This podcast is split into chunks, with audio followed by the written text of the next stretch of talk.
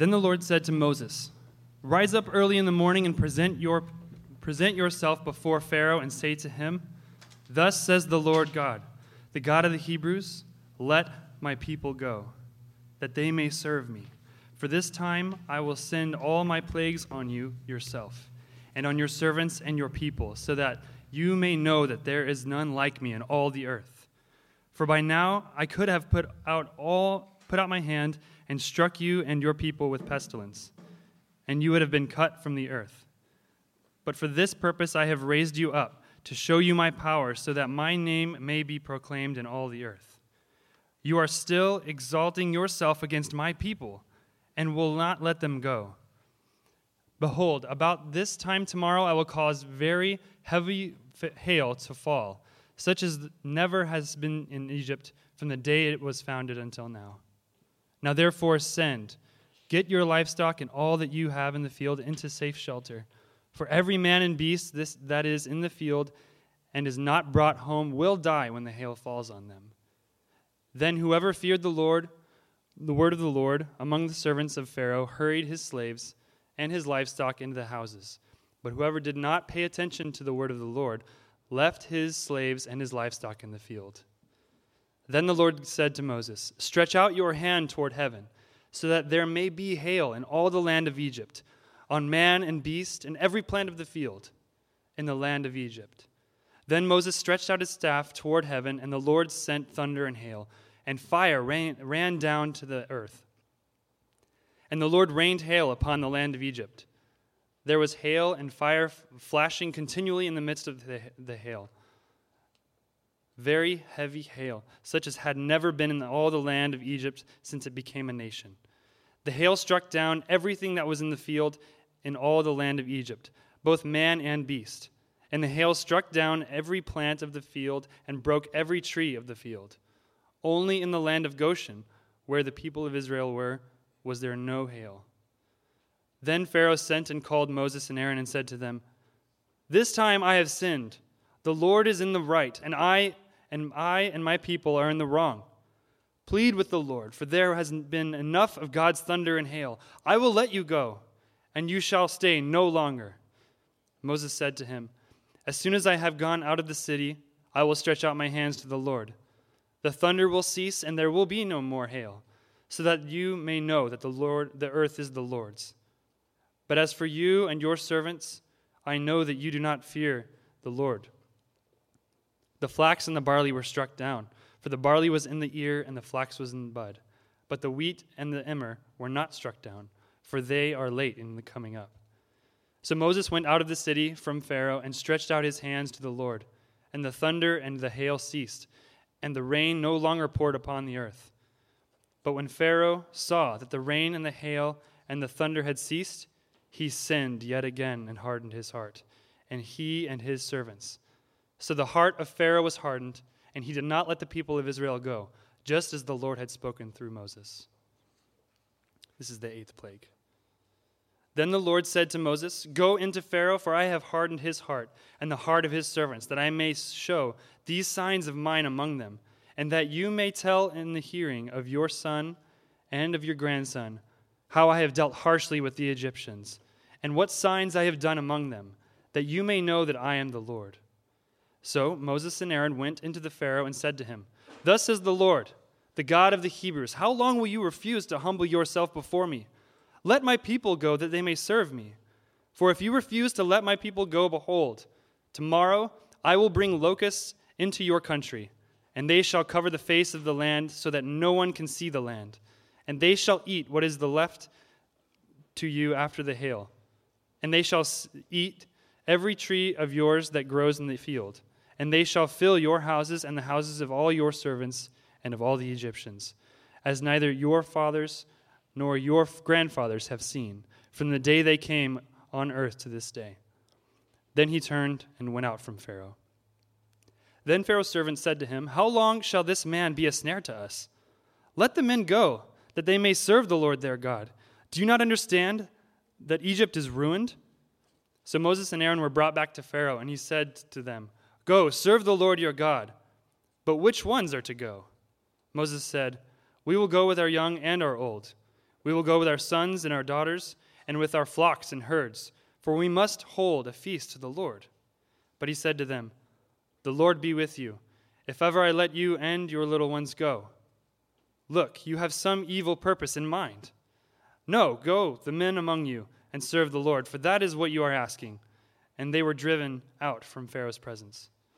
Then the Lord said to Moses, Stretch out your hand over the land of Egypt for the locusts, that they may come up upon the land of Egypt and eat every plant in the field. And eat every plant in the land. Sorry, guys. All that he has, all the hail has left. So Moses stretched out his staff over the land of Egypt, and the Lord brought on east wind upon the land all that day and all that night. When it was morning, the east wind had brought the locusts. The locusts came up over all the land of Egypt and settled in the whole country of Egypt. Such a dense swarm of locusts has had never seen before, nor ever will be again. They covered the face of the whole land, so that the land was darkened, and they ate all the plants in the land and all the fruit of the trees that the hail had left. Not a green thing remained, neither tree nor plant of the field, through all the land of Egypt. Then Pharaoh hastily called Moses and Aaron and said, I have sinned against the Lord your God and against you. Now, therefore, forgive my sin, please, only this once, and plead with the Lord your God, only to remove this death from me. So he went out from Pharaoh and pleaded with the Lord, and the Lord turned the wind into a very strong west wind, which left the locusts, which lifted the locusts, and drove them into the Red Sea. Not a single locust was left on all the country of Egypt. But the Lord hardened Pharaoh's heart, and he did not let the people of Israel go the ninth plague. Then the Lord said to Moses, Stretch out your hand toward heaven, that there may be darkness over the land of Egypt, a darkness to be felt. So Moses stretched out his hand toward heaven, and there was pitch darkness in all the land of Egypt three days. They did not see one another, nor did anyone arise from his place or for three days, but all the people of Israel had light where they lived. Then Pharaoh called Moses and said, Go, serve the Lord. Your little ones also may go with you. Only let your flocks and your herds remain behind. But Moses said, You must also let us have sacrifices and burnt offerings, that we may sacrifice to the Lord our God. Our livestock also must go with us. Not a hoof shall be left behind, for we must take, them, take of them to serve the Lord our God. And we do not know with what we must serve the Lord until we arrive there. But the Lord hardened Pharaoh's heart, and he would not let them go. Then Pharaoh said to them, said to him, Get away from me. Take care never to see my face again, for on the day you see my face you shall die. Moses said, As you say, I will not see your face again. This is the word of the Lord.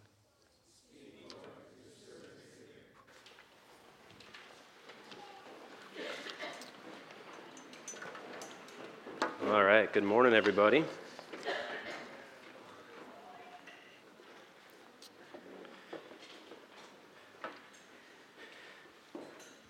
So, this week,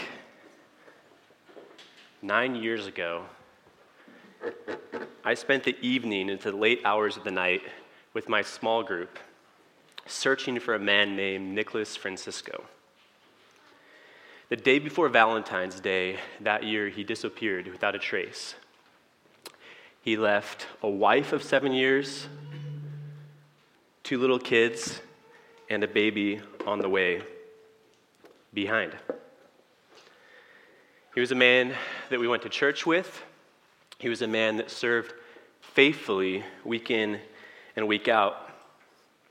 And on that day, before heading home, he told his wife that he was going to come back, bake some Valentine's Day cookies with his girls, right after stopping at Costco on the way back from work. And he never came home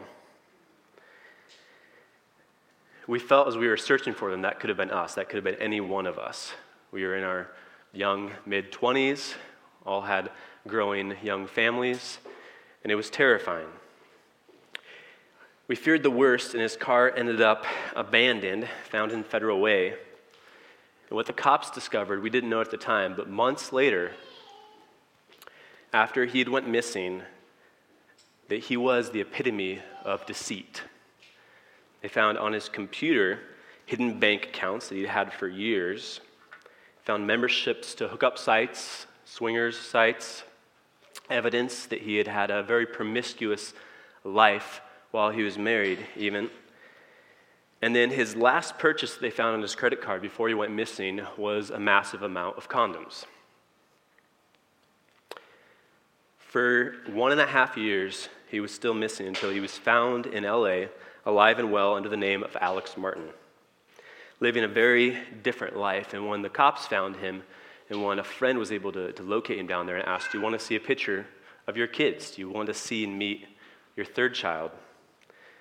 He said no. When he asked what he had thought about that whole process of letting people worry for a year and a half, he said, I feel guilty about that. And then paused and said, Actually, no. No, they did it. They looked for me. They searched for me for selfish reasons. He was a portrait of deceit.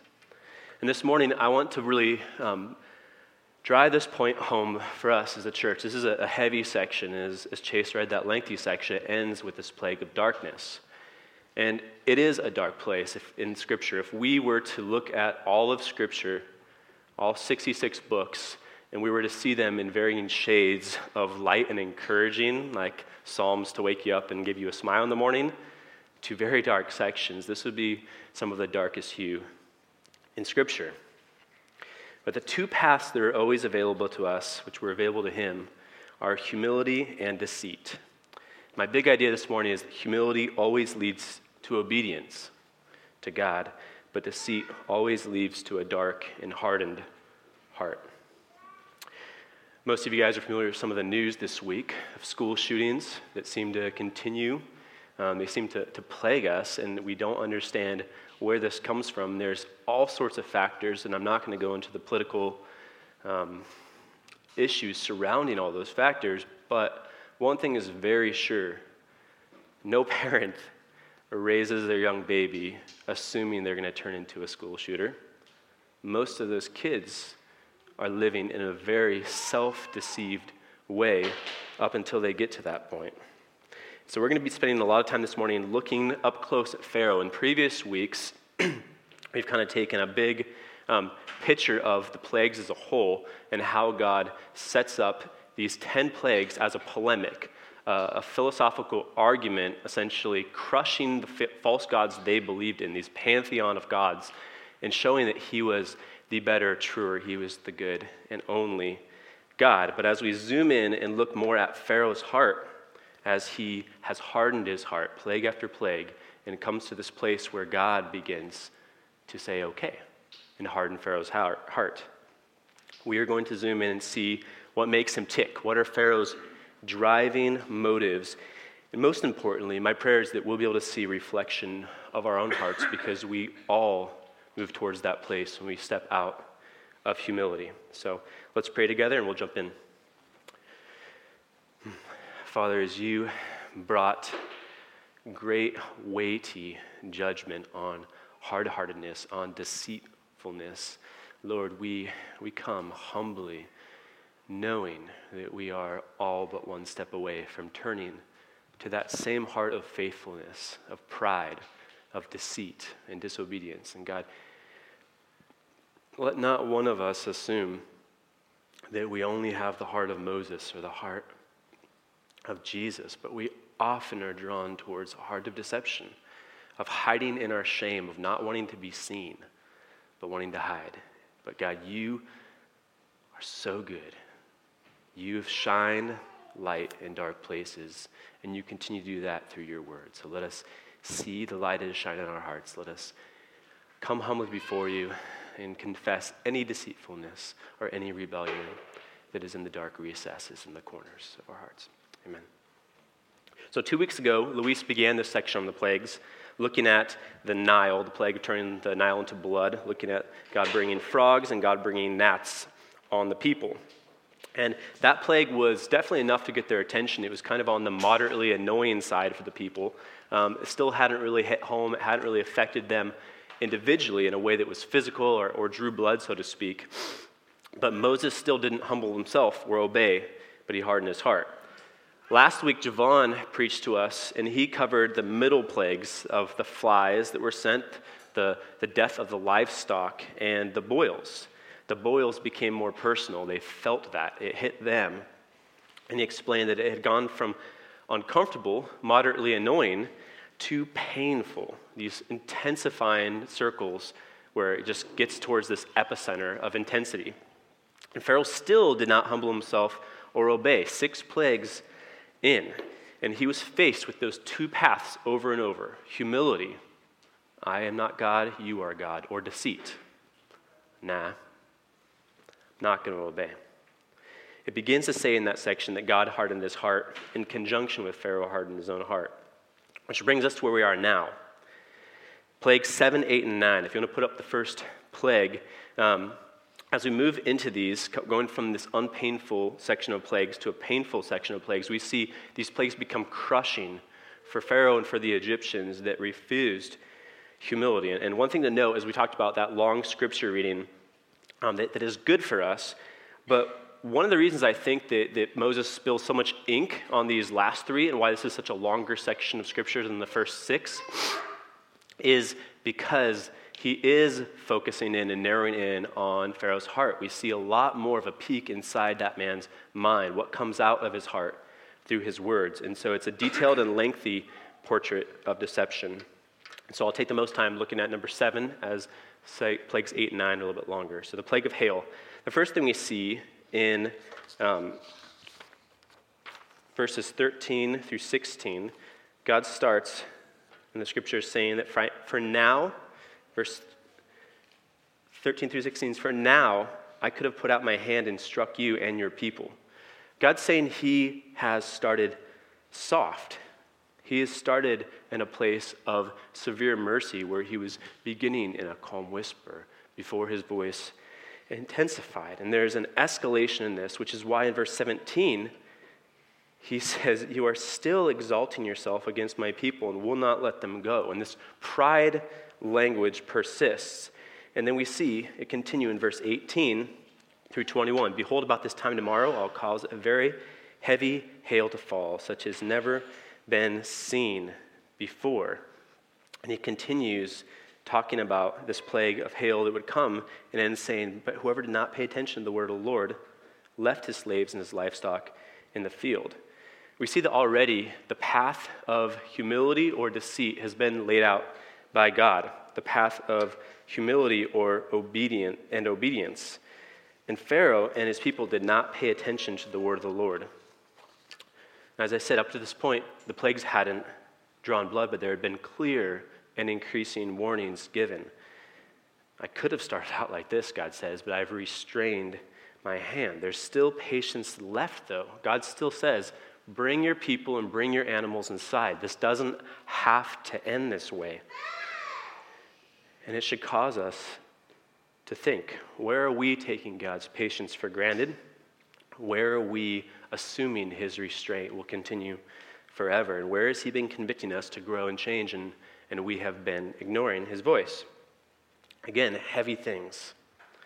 God's leading foot with Pharaoh was mercy. And we see this change where the foot becomes increasingly the foot of judgment.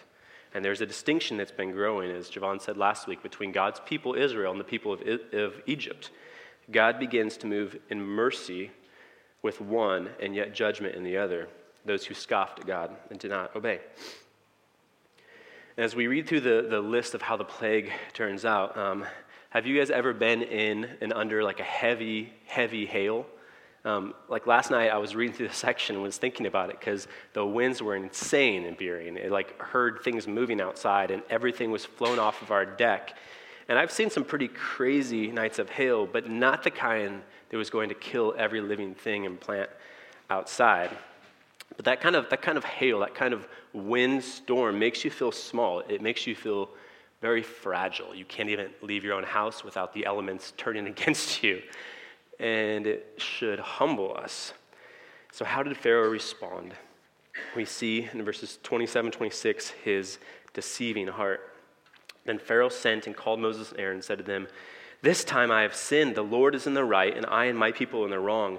Plead with the Lord, there has been enough of God's thunder and hail. I will let you go, and you shall stay no longer. So that sounds like a win. Confession, repentance. I've sinned. You're right, God. I'm wrong. We heard the whole story, though. We aren't fooled. It was just words, it didn't lead to action. Moses wasn't fooled by the pseudo confession either. And his response in verses 29 and 35 is, Yeah, I'll go pray to God, but I know what you're doing. Cutting through the BS, I know exactly what you're doing, Pharaoh. This parenthetical statement of there was these plants growing over here, the flax and the barley, but these plants hadn't yet cropped up yet. He knows that what Moses is doing is he has a back door open. They can still kind of exit through. He has a backup plan. He's holding back, he's withholding from God, he's keeping a little bit and saying that he's surrendering. And Moses sees through it. He sees the backup crops that he has. We can ask the question was this calculated? Was it outright deception? I don't really think it was. I don't think it was crocodile tears that Pharaoh was giving.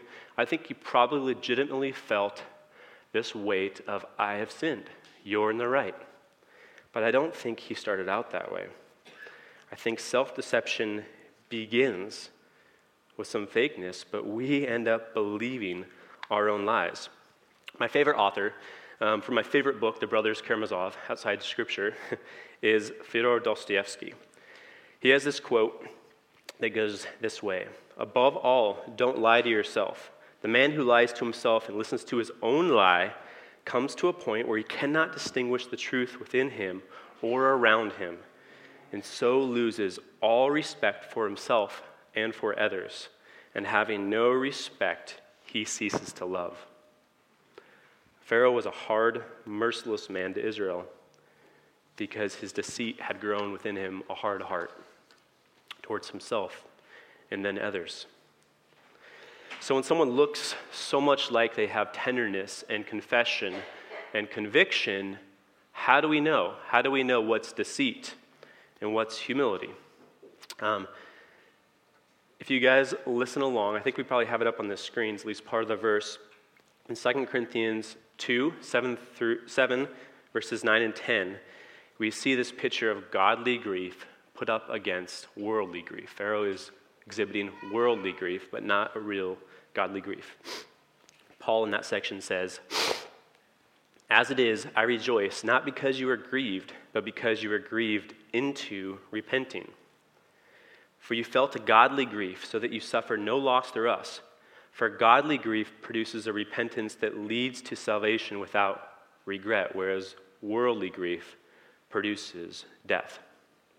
So, one very, very clear thing we see is that the kind of confession that leads to obedience, the kind of confession that has a humility that leads to obedience, is godly grief.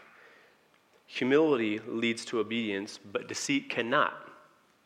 There can be no obedience. If you're living, if we are living in outright disobedience in any area of our life, there's absolutely no chance that we are walking in humility. They can't coexist.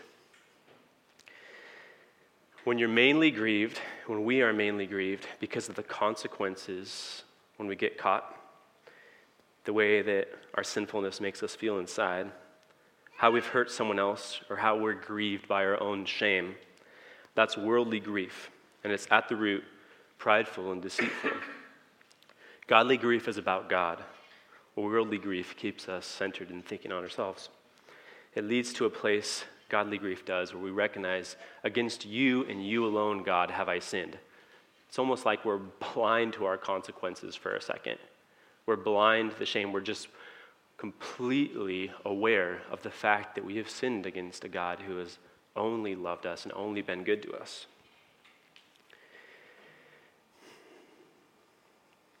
Taproot, even as God's people, were tempted towards the same heart of Pharaoh's deceit.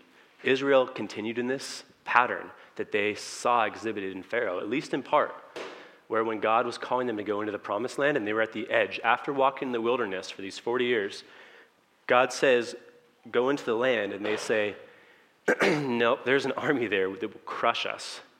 We won't obey. God says, Well, here's a sneak peek at what's going to happen because you chose not to obey. And then all of a sudden you see, we have sinned. We repent in sackcloth and ashes. Moses, let God know. We'll do it. We're, we're good now. And God says, and this is my paraphrase, but it's in uh, Numbers 14 or 13 and 14. You can read it for yourself. It's a great snapshot into that kind of deceit. God says, No, Your heart is not for me. Your heart is trying to get away from the consequences of your own disobedience. We all do that. And before I go too far into Egypt and Pharaoh and hypothetical, um, by definition, we, we don't know when we deceive ourselves. We're self deceived, like you don't know your own blind spots. So I asked Sarah, um, I think yesterday as I was preparing, what are some good illustrations of deceit? And she very kindly, in a loving way, said, Well, pretty often lately you've been staying up till 1 or 2 a.m., watching more and more episodes of that Netflix show you really want to finish. And I, I, I tell you, I'm going to go be a grown up and go to bed at a decent time. And you say, one more episode, and you're up there till 1. That's a good illustration of deceit. And, and it is, and it might, seem, it might seem harmless compared to the killing of all these people. It may seem harmless compared to seven years of lying and deceit in a marriage that leads to abandonment of your family, but it's the exact same heart. It's, it's a heart that starts a slippery slope that you don't know you're on. And sometimes, unless there's humility that corrects that course, you will hit all the way down to the bottom. My life, in some of my earliest memories, started with recognizing that same heart. I think I was about the, the age of my son, eight or nine, when I was really into coin collecting. And I knew you know, my mom had collected coins when she was a kid. So she showed me some of her collection. I knew where it was in the top drawer next to the underwear drawer in the room.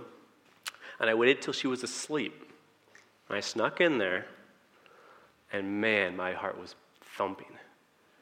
Snuck in there and I took out that quarter, was a nickel. It was the oldest nickel she had, and I kept it. I kept it somewhere in my room. I don't remember when, but there was a point where that, that conviction set in deeper and deeper to the point where I literally, it sounds cliche, but I took a shovel one day while they were out and I dug a hole in the front yard and I buried it. I literally buried it. So I don't even, I, it's like even the shame of saying, like, it was buried for almost two years.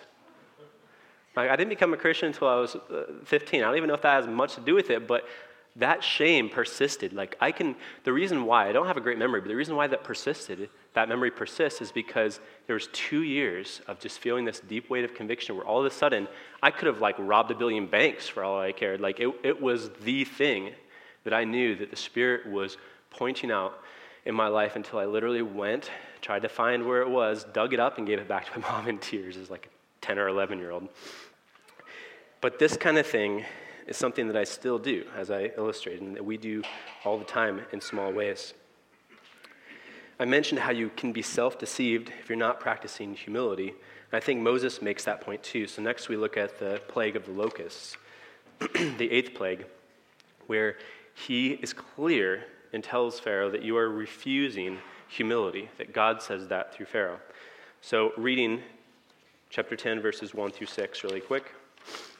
And the Lord said to Moses, Go into Pharaoh, for I have hardened his heart and the heart of his servants, that I may show these signs of mine among them, and that you may tell in the hearing of your own son and your grandson how I have dealt harshly with the Egyptians, and what signs I have done among them, that you may know that I am the Lord. So Moses and Aaron went into Pharaoh and said to him, Thus says the Lord, the God of the Hebrews, How long will you refuse to humble yourself before me? Let my people go they may serve me. For if you refuse to let my people go, behold, tomorrow I'll bring locusts into your country. And he goes on to describe what that's going to look like. How long will you refuse to humble yourself? He's saying this has been the problem all along. All these plagues, the problem isn't just that Pharaoh's been stubborn, it's the other side of that. Pharaoh has not agreed to humble himself, he has refused. And Moses takes this bold move. Can you imagine? That's a lot of boldness to go before the most powerful ruler of your day and say, You're a real arrogant dude.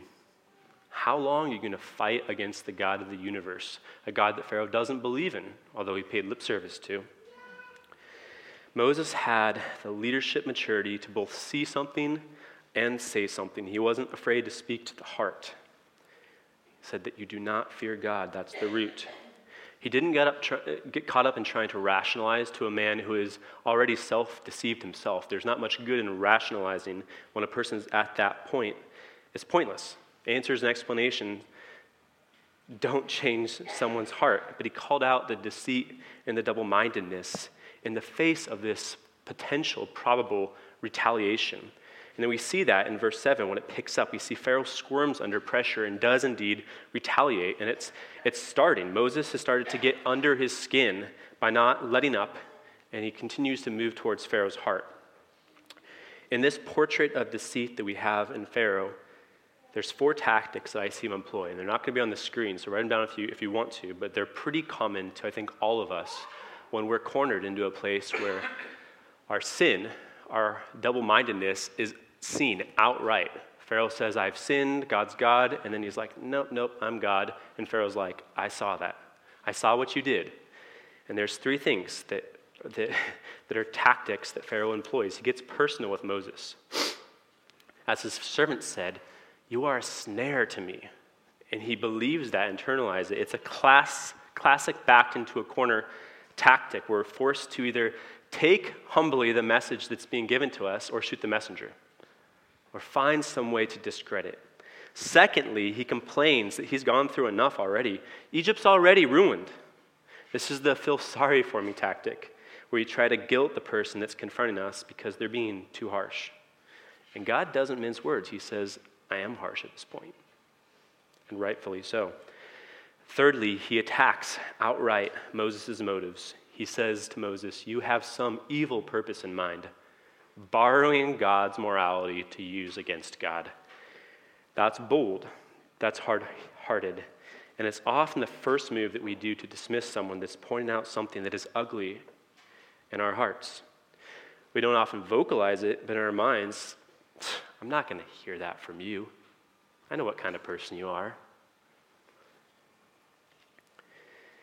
we use God's own morality against him for our own lusts. And then, fourthly, the last thing I see in his response is he tries to compromise. He's been doing this all along. Let the men go out and serve the Lord, but keep the women and children here. You don't need them. I'll keep them as collateral because I don't trust your God.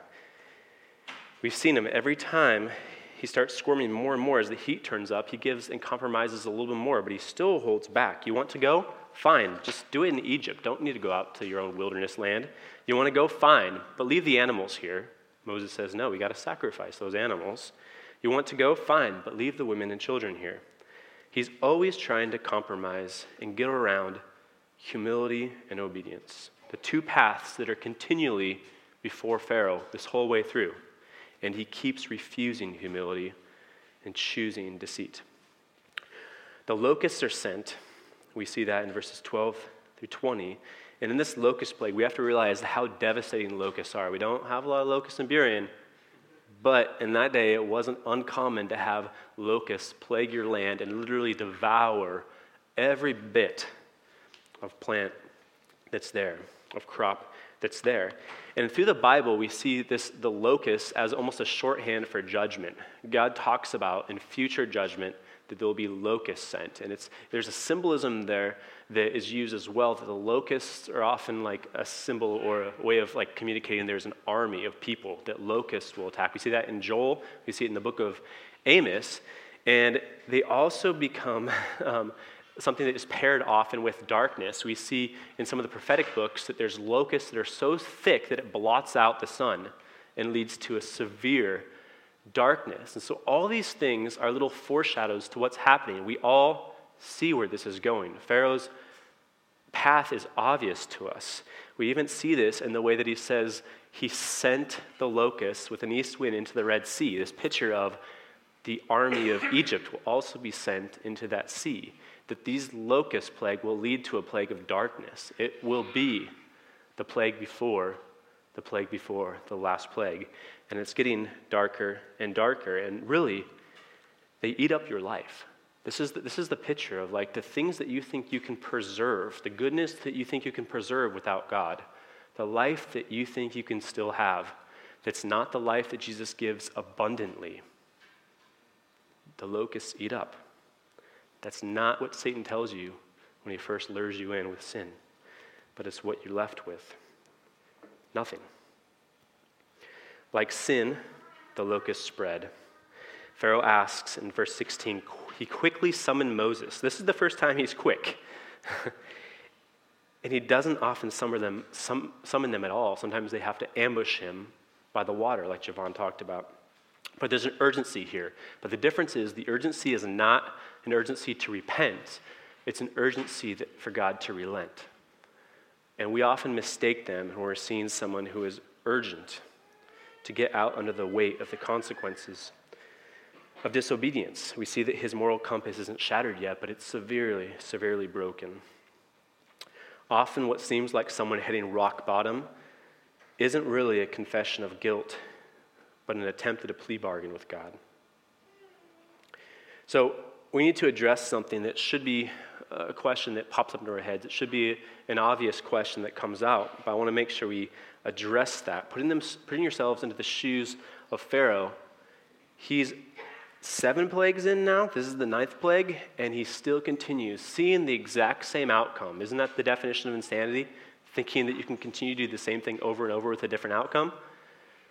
But he is insane. He has gotten to this point where he's continuing in his rebellion He's continuing deceit, and simply, deceit is dumb. I was trying to think of a more like pastory kind of like one for that. I just like, it's just dumb. And it's not dumb in the, I would never do that kind of dumb. It's like, man, we are so dumb sometimes. We're so dumb to think that we can continue in rebellion in our hearts and that it won't affect our minds that we'll continue thinking rationally about life, and that we can come to a place where we can be like, yeah, that's, that those consequences are pretty severe. I think I'll stop sinning now. It's not just a cognitive thing. Satan is like a kid with poison. Pastor Will brought this analogy to me. And the father's telling him to give it up, and he keeps on drinking it with this look. Can't stop me. And God is just saying, I don't want you to kill yourself. It's foolish. It's childish. Romans 1 21 and 22 speaks of this foolishness that affects our minds as well. It says, For although they, meaning everyone, all humanity, although they knew God, they did not honor him as God or give thanks to him, but they became futile in their thinking, and their foolish hearts were darkened. Claiming to be wise, they became fools. They exchanged the truth about God for a lie. Pharaoh has deceived himself to the point where sin isn't staying safely tucked in his heart, but it has trickled into his thinking and has distorted it, and he has deceived himself. If you're waiting for the consequences to get severe enough for you to turn towards obedience to God, or for a friend or a loved one to, to snap out of it, to make the right choice. No, mind change does not start in the mind, it starts in the heart. Start there and assume that if we, if me or you, if any of us are in willful sin, we aren't thinking straight, and we will believe that 2 plus 2 equals 5 if it suits our purposes. It's terrifying. He continues with words of confession, but not a life of action that's repentance. There's no obedience. There's two paths humility or deceit. He is so far down this chosen path of deceit over and over that he has internalized his own lie. He has exchanged the truth of God for a lie. And then we move to the last plague. This darkness, it says a darkness to be felt is how it's phrased in the text. Have you ever felt a darkness like this? I, I don't know, like the total solar eclipse, I was just surprised at how light it was. I was expecting it to be a lot more dark when the whole sun was covered. But even then, it was still eerie. There was a chill that set in. It seemed like the world turned to like sunglasses, like I was wearing sunglasses everywhere I looked, and there was this chill that set in, and just, this doesn't feel like like this is right. This is the middle of the day. Jim and Janice traveled down to, to Oregon and explained what it was like to be under the, the, the path, the, the total eclipse path. and that was only partial dark for a small window of time, but they said it was eerie. It was, it was amazing how much it altered just the way you feel. But I think they felt it another way too. For them, darkness also meant something else, something that was about not just the way they physically felt, but the way they psychologically and emotionally felt, because it was tied to their belief system. The highest God in the Egyptian deity system, in the polytheism, was Ra, the sun god. And as God caps, it gets ready to cap off these plagues with this final 10th plague that brings Israel to deliverance, he ends it with this crushing of Ra, the god of the sun. He counters him and he crushes him. It's probably worse than the physical absence of light, although that would be crushing too. None of us have experienced that. But this idea of like your biggest God, the biggest kind of stabilizing thing in your life, your philosophy, we all have worldviews that we don't realize how much we lean on them. And when that's pulled out from under our feet, it's that I'm not your real dad kind of moment. It's disorienting, it's crushing.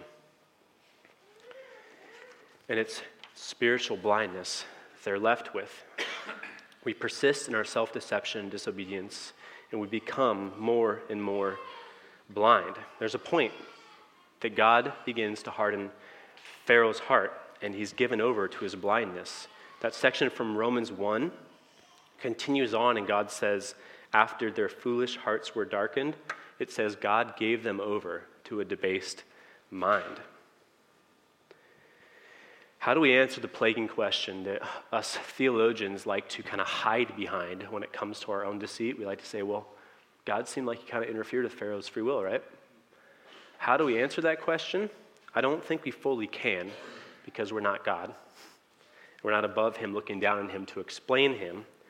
But I think we can answer it partially and recognizing that when God seems to violate Pharaoh's will and harden him, I think the answer is that God did not move contrary to Pharaoh's will and do this forcing himself on Pharaoh. He moved in accordance and along with Pharaoh's will. He gave Pharaoh exactly what he'd been longing and fighting and striving for a life without obedience in and under the presence of God. C.S. Lewis has a great quote that some of us may have heard, but it's in my favorite book of his called The Great Divorce.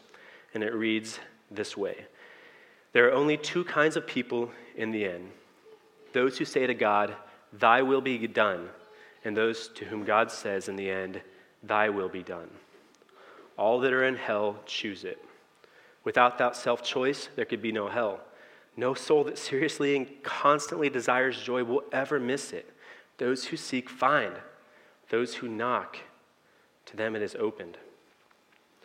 Taproot, be careful what you desire. Be careful what you seek when we take the first steps towards humility, light floods in. You don't have to work your way back. The door opens, the fog begins to lift, the scales begin to fall from blind eyes. And I want to close with looking at this concept of light and darkness because it's one that God begins the Bible with and he also ends it with. In the end, we see Jesus is the light of the world, literally. There is no need for a sun in the renewed heavens and earth because Jesus is there. His brightness is enough. And in the beginning, in Genesis 1, Javon mentioned that the Old and New Testament is like an overhead projector slides, that when you overlay them, you see them both at once and you see them fit together in this beautiful way. And we see that in this theme of light and darkness, beginning in Genesis 1, the very first words of our Bible. In the beginning, God created the heavens and the earth. The earth was without form and void, and darkness was over the face of the deep.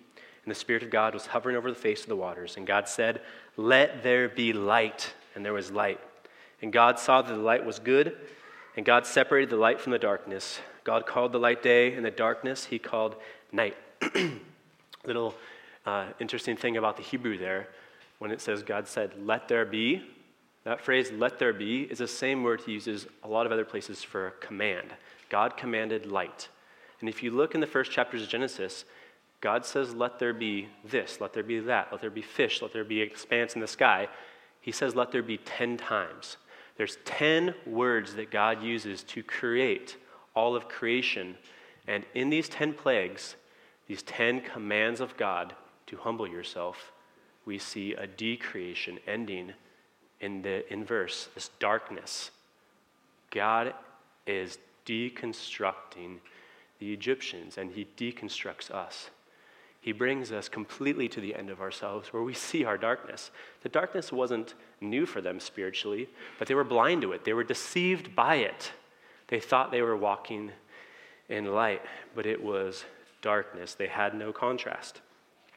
These 10 words of decreation, I think, correspond to the 10 commandments, these 10 words of building a new kingdom, a new humanity in the Ten Commandments. And these are all sneak peeks, these are all light between the cracks. Moses' face, when he comes and gets those Ten Commandments, is glowing so brightly he has to veil himself. The light is peeking in, and they all point towards Jesus. Where in Matthew 4 16, it says, The people dwelling in darkness, all of Israel, all the Jews, all the Gentiles, all humanity dwelling in darkness, have seen a great light. And for those dwelling in the region in the shadow of death, on them a light has dawned. Jesus, in another gospel, is called the light of the world that the darkness couldn't take out, it couldn't overcome, it couldn't comprehend. This one word, Jesus, the Word of God, is the definitive creation that God has intended. The cross, as Jesus lives his life and is led up to it, this is the gospel, guys. The cross is where we see humanity do our best to try to snuff out the light because it exposes us. It's uncomfortable. Exposed too much in our hearts. That's why Jesus wasn't received all that kindly. He spoke words that were true and piercing. And as Jesus was up on that cross, right before his death, in the story we see that darkness fell on the land a pitch black darkness, a show. Jesus took on the weight of all this plague, all this punishment from God. Jesus took on and bore the 10 plagues in his own body for us so that we could be spared, delivered through our proverbial or symbolic Red Sea ourselves. And he rose in the light of the morning three days later, much like they were three days without darkness in Egypt. Jesus, after three days, rose in the light of the morning from the tomb in this lens of light and darkness. Light had conquered darkness. Whereas in Romans 1, it says, Our foolish hearts are darkened. Bringing this home, we are blind and we are walking in darkness without Jesus. But we come to him the way that Pharaoh would not. When we come to him and say, in obedience, in humility, I'm deceiving myself. I've been hard towards God. I've had a darkness in my heart. I've had dark thoughts. I've done dark things. I've had dark motives, even when I've done the right things. When we get there, as the book of Hebrews later says, when we know we've been enticed by the deceitfulness of sin, God says, Today, don't harden your heart. Today is the day. Don't harden your hearts. Then, God comes in, the lights flick on. He says, I've been waiting for that. I've been waiting for you to say, Thy will be done. I have so much goodness for you. Once you step out of the rain of hail, once you step out of the locust swarm and come to me, come to the land of Goshen with the people of God. Sweet daughter, sweet son, I have had such a good and beautiful will for you. You're plaguing yourself. I've wanted to give this to you, but you've, you've come feigning open hands, but you're kind of holding something there. It's never been fully open. You've been clutching onto something else. God has done this in my life. When I gave myself to Him, I had to come in this place of humility, knowing I'd grown up in a Christian home. I'd grown up knowing the right things. I'd grown up confessing words like Pharaoh. But in my heart, I had held so much back. And when God convicted me of that, He broke into my heart in such a way that, as the Apostle Paul says it, the same God who said, Let there be light, back in Genesis, through the light of Jesus Christ has shone in our hearts. So if you're not a believer, I invite you to that. I invite you for the first time to recognize and face the deceit and the darkness that we've chosen, that path that we've been on. And I invite you to that second path of humility that brings about a life of obedience and joy and fullness and flourishing in Jesus Christ. Let's pray together. Father, you are the light of the world. We have been a people dwelling in great darkness, and you came in. In the midst of that, because you love us, your heart is not for us to be plagued by your judgment. Your heart is not that any of us should perish, but that we shall come and have eternal life in the light. So, Lord, as you, as you convict us of different ways that we are, are half hearted or double minded, that we have a heart of deceit like Pharaoh, that, that feigns a very Christian life, that, that can attend a small group, that can serve, but yet in the deep corners, we live a double minded life like Nicholas Francesco, where in the end it comes out and it destroys the very things we love, the very things that we were wanting. We find we've been tricked all along.